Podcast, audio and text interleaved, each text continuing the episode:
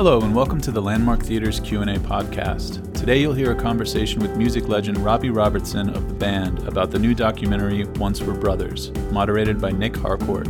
This conversation was recorded at the Landmark in Los Angeles on the film's opening weekend.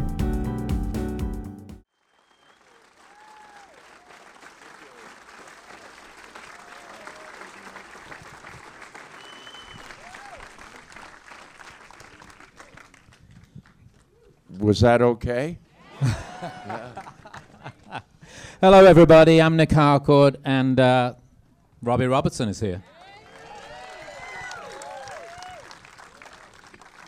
So we've still got the credits rolling behind us, but before we do anything, how did you enjoy the film?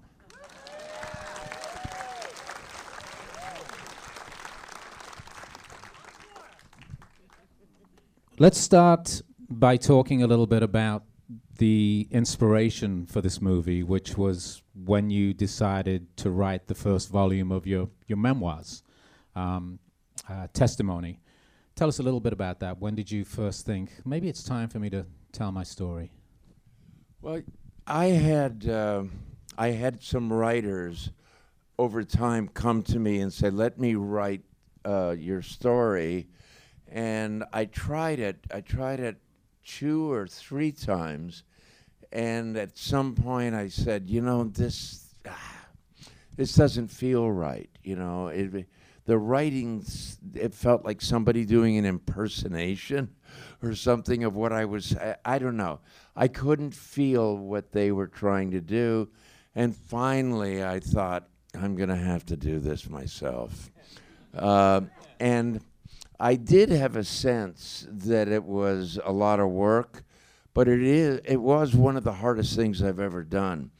And after writing this book, then people came to me and said, we want to do a documentary based on your book. And so that's how this whole thing got stirred up. When you started writing the book, as you said, people had tried writing it for you. Originally. Was it something that you'd been thinking of for a while? I mean, how long did it take you to get around to writing the book? I don't know. I just had other stuff to do. And I thought, I don't want to tell my, you know, and for a long time, I thought I was too young. I was too wrong, you know, like, oh, my God, I'm going to write my story. And I'm, you know, but anyway, I finally caught up with that. I finally, and I couldn't avoid it anymore. So, but I had to go into the zone. I had to go to a place to write and recall and to tell these stories, you know, in the way that I would tell them. And it's just, it isn't winging it. And I actually wrote this book. Nobody else wrote it. A lot of people say they write these books and everything, but I actually sweated this out, and I'm really glad I did. Did you give yourself office hours? Did you sit down for a certain amount of hours every day to write, or did you give a concentrated amount of time? How long did it take you to write the book? It happened over a period of time because I was working on other Scorsese movies, and I was making records, and I was just doing many other things. So it wasn't like I could just go to the cabin in the woods and just write until I was done. Wasn't like that. I had to do it over a period of time. And that worked out, actually, because I just found a rhythm. I found a way to, I think, to tell these stories in a very honest way. And that didn't happen just like that. When you write a song, do you start with something and then know where the middle is and know where the end is? I mean, what's the process for writing a book? Did you know the stories you were going to put in this book? Did you have a place where you were going to start and a place to finish? It's always, you know, I think anyway, a process of discovery. You know, that you sit down and you think, I'm going to write a song, and nothing happens. And then, when you've just about given up, you sit down one day and you put your fingers on that piano and something happens and you discover something. And it was the same feeling in writing the book. I'd sit, and I would write something and I would be like, that's not what I want to say. Or that's not the feeling that I'm trying to share, to really get across. So, like anything else, there's a process that is very much trial and error. But when it starts to roll, and when you start to think, I'm on it, I'm feeling this thing, whether it's in music or a book or a movie or anything else, you think, oh my God, my feet aren't touching the ground. You're just gonna ride it. You just ride it, yeah.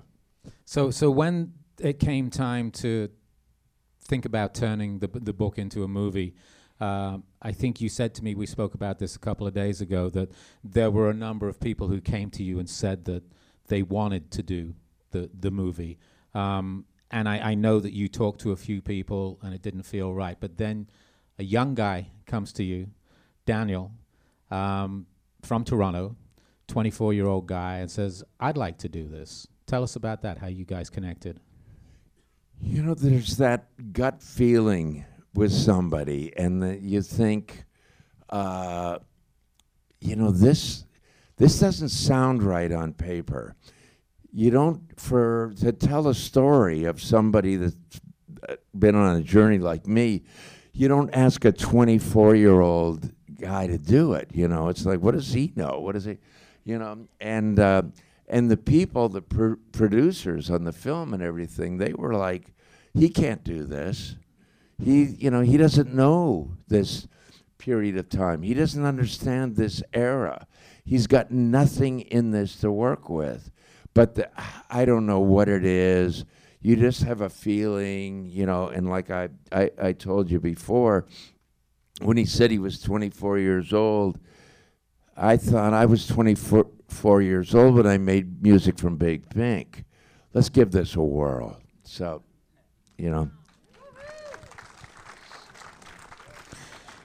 There's a moment early on in the movie where you mention that you think about Levon, Richard, Rick, and Garth all the time. It's been a long time since The Band, obviously, and a lot of water under the bridge, and towards the end of the movie we see some of the things that happened afterwards. But when you say you think of them all the time, give me an example of that. I mean, something happened during the day where something will trigger a memory of being with the guys or one of them. What do you mean when you say you think of them all the time? Yeah, it's just those little reminders that something happens, and it was like, oh God, I remember, when Rick said that, or when we went there together, or things. They're just constant memories, and we spent, over 16 years of our lives in this brotherhood. And we went to dangerous, crazy places together, and we survived. So you kind of think of, these people, the guys in The Band, and Bob Dylan too. It's almost like we were war buddies. You know what I mean? We went through hell and back together and actually figured out how to make it work. And that's magical. And when something is that enlightening in your journey, you can't help but it just keep coming back to you. And I have so many fond, loving memories of what we did together that it feels good to go there. And while I was making this new record that I made, a cinematic, again, I sat down one day to write a song. And I had no idea what I was going to do. I was just hoping, like you always do, something would come to you. And I sat down, and I started playing these chords, and this melody came to me. And I wrote this song, Once Were Brothers. And it really was something celebrating and commemorating this brotherhood. And in the meantime, over here, they were making this documentary. So that's helped spur that on. And then with my other hand, I was doing the music for The Irishman. So there's some of that in the album too. And the way all of these things started feeding off each other turned out, it's like I have never done that before. Usually you think, okay, I'm working on this, I'll put that over there.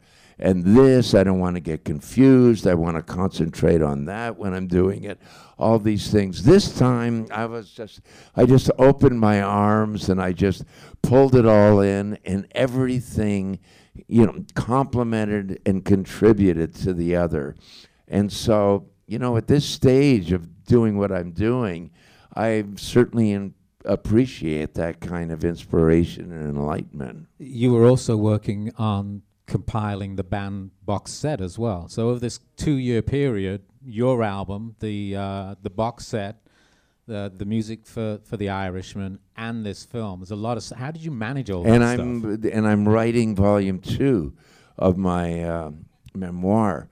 So yeah, it's been like busy guy. The busiest years of my life, and I don't know. I think that's good medicine.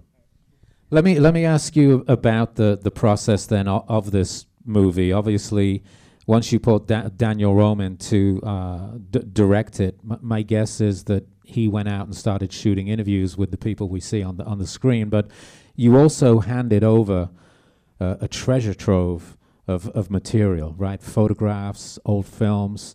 Was it just a lot of stuff that you had? I mean, did you just throw it to him and say, "Good luck, see what's in there," or did you know what you wanted him to dig out of your collection? I didn't edit anything. I just, you know, said, well, I've got this, I've got this storage space, and you know, my son Sebastian, he has the key to it, so he showed him where some of the stuff was, and he went in there with such a curiosity, and he came out with stuff that I hadn't thought of or remembered in so long, and that was kind of a joyous feeling too. So yeah. And you were hands off for the first 80% of this movie, right? You just sort of let him go with it.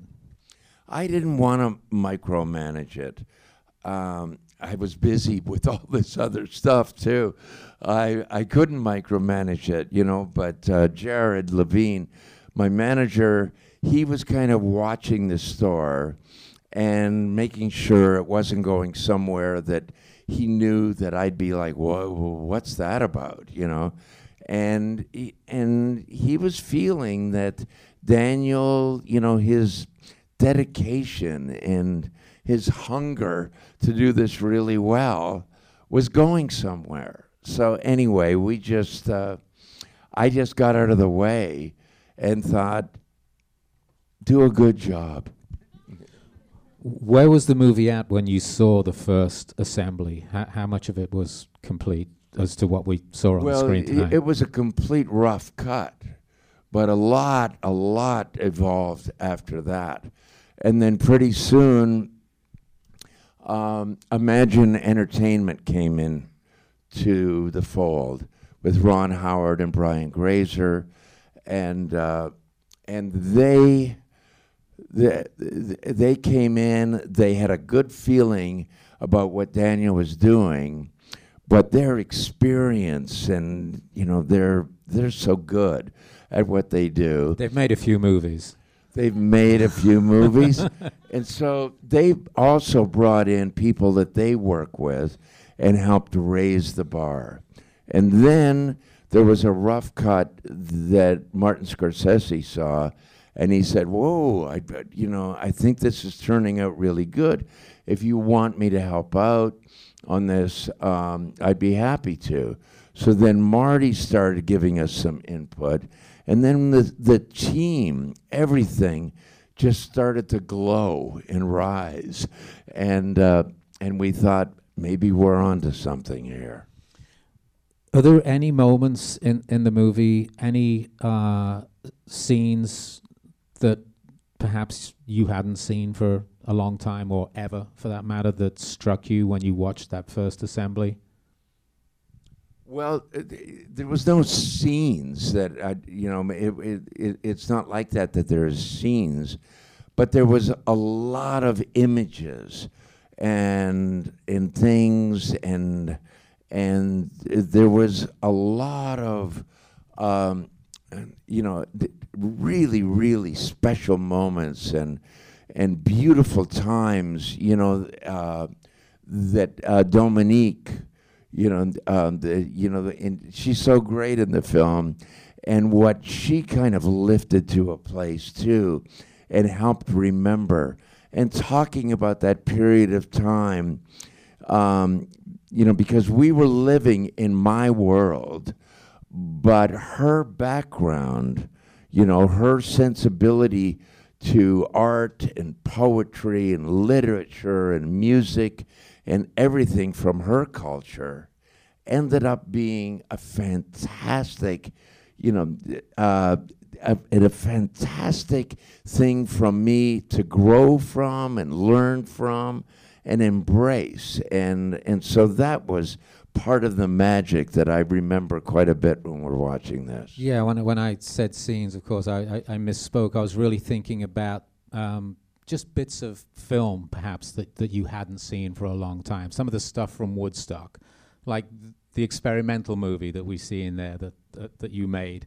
Other moments when you're in Big Pink, you know, the photographs of you guys making those early recordings. If there was anything in there that you hadn't seen that perhaps struck you as like, oh wow, just taking you back. I'll tell you something that maybe you don't recognize in this black and white footage that comes up, and it is kind of telling a story of what's going on in the film. And there are these guys in this film, and the guy who's mainly in it is Michael J. Pollard from Bonnie and Clyde, you know, this fantastic actor, and he lived up in Woodstock, and he was hanging out, and I was experimenting with this black and white. I got this great Beaulieu French 8mm camera, and I was experimenting, hoping I was going to impress Ingmar Bergman at some point. But anyway, it's Michael J. Pollard and Leslie West from Mountain, and Mason Hoffenberg, who co-wrote Candy with Terry Southern. I mean, you couldn't put these names together in a dream, you know, let alone in real life. And they were just friends of ours, and were around, and were just game for experimenting. There's a moment in the movie where you talk about, you realize that moment that you were in the middle of a musical revolution. Can you talk about that a little bit more?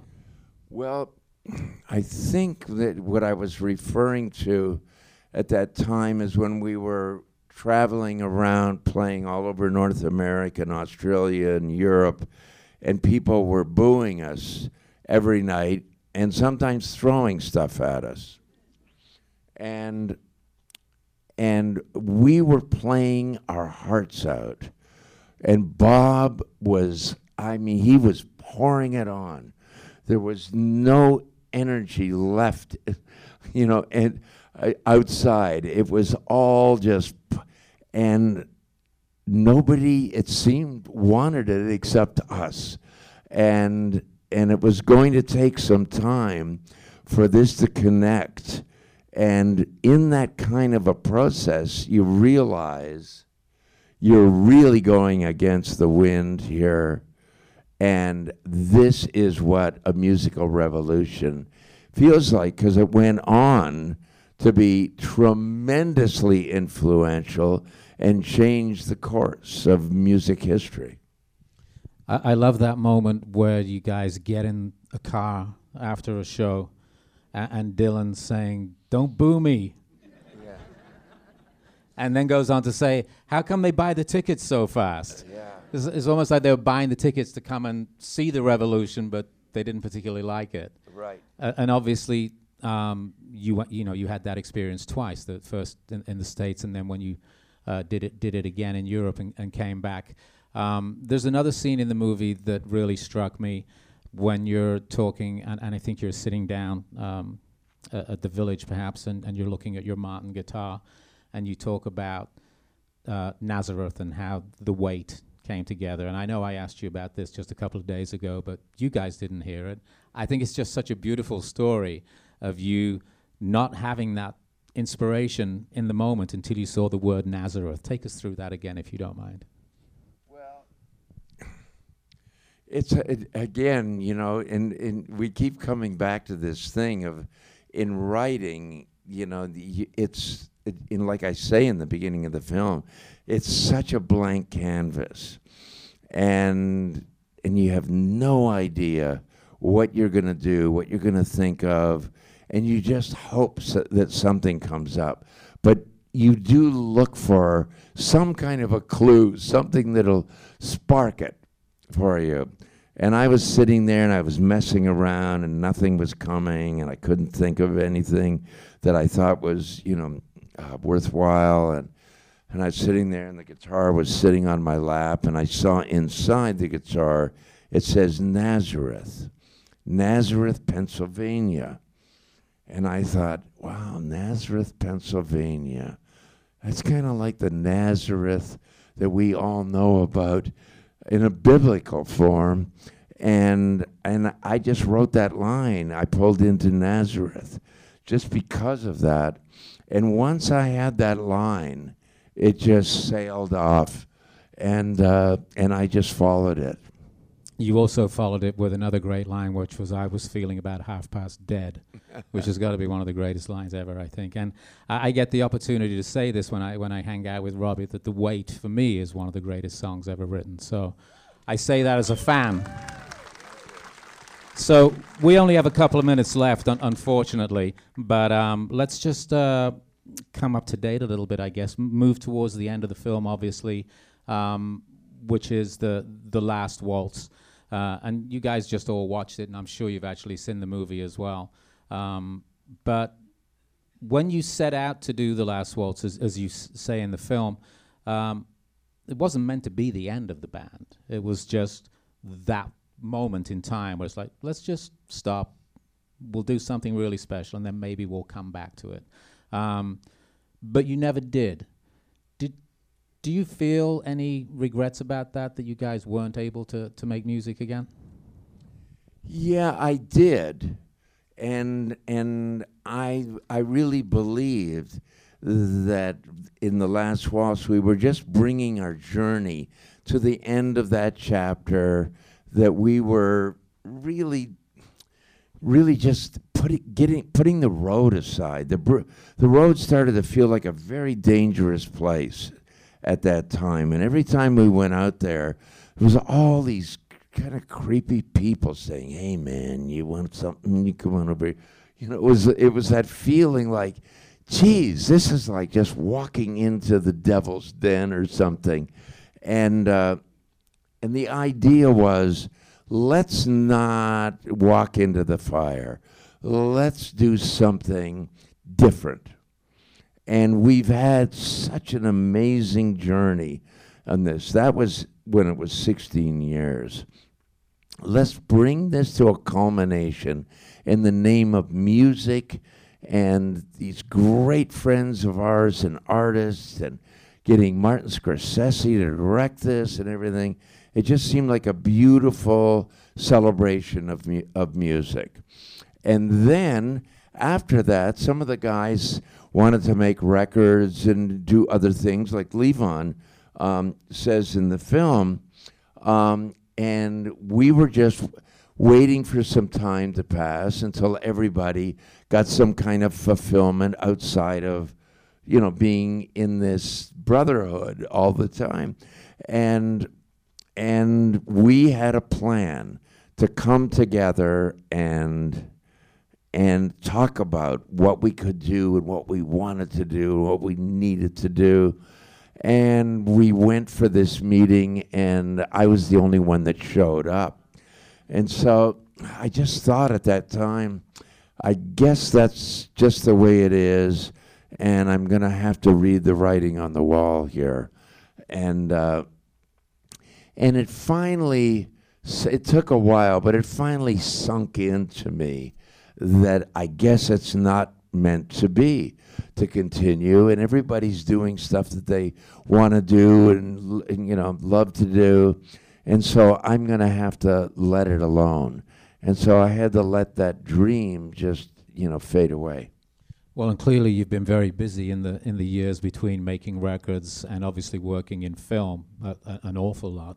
And I know that you're working on another film right now, but you mentioned there's going to be another volume of your memoirs, and I presume you started on it by the sound of things. Yes. What's the time period you're going to cover in the next round?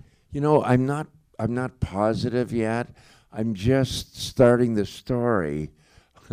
When after I wrote this book and it came out, and the publishing company was very happy the way it went. It was a New York Times bestseller, and they, you know, thought it turned out really good.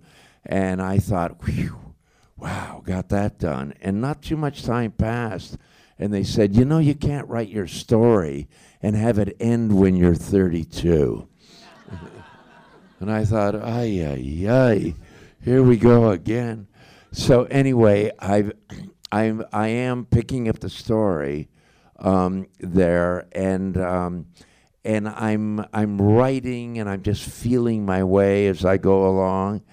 And I hope it's not as hard as last time, but I've got a feeling it's gonna hurt. Well, it's been a pleasure talking to you. I want to ask everybody before we wrap up. Robbie has to be somewhere, like literally right after this, so I'm going to ask you to let him leave the theater, and they do have to obviously get another screening in here, I think, as well. But Robbie Robertson.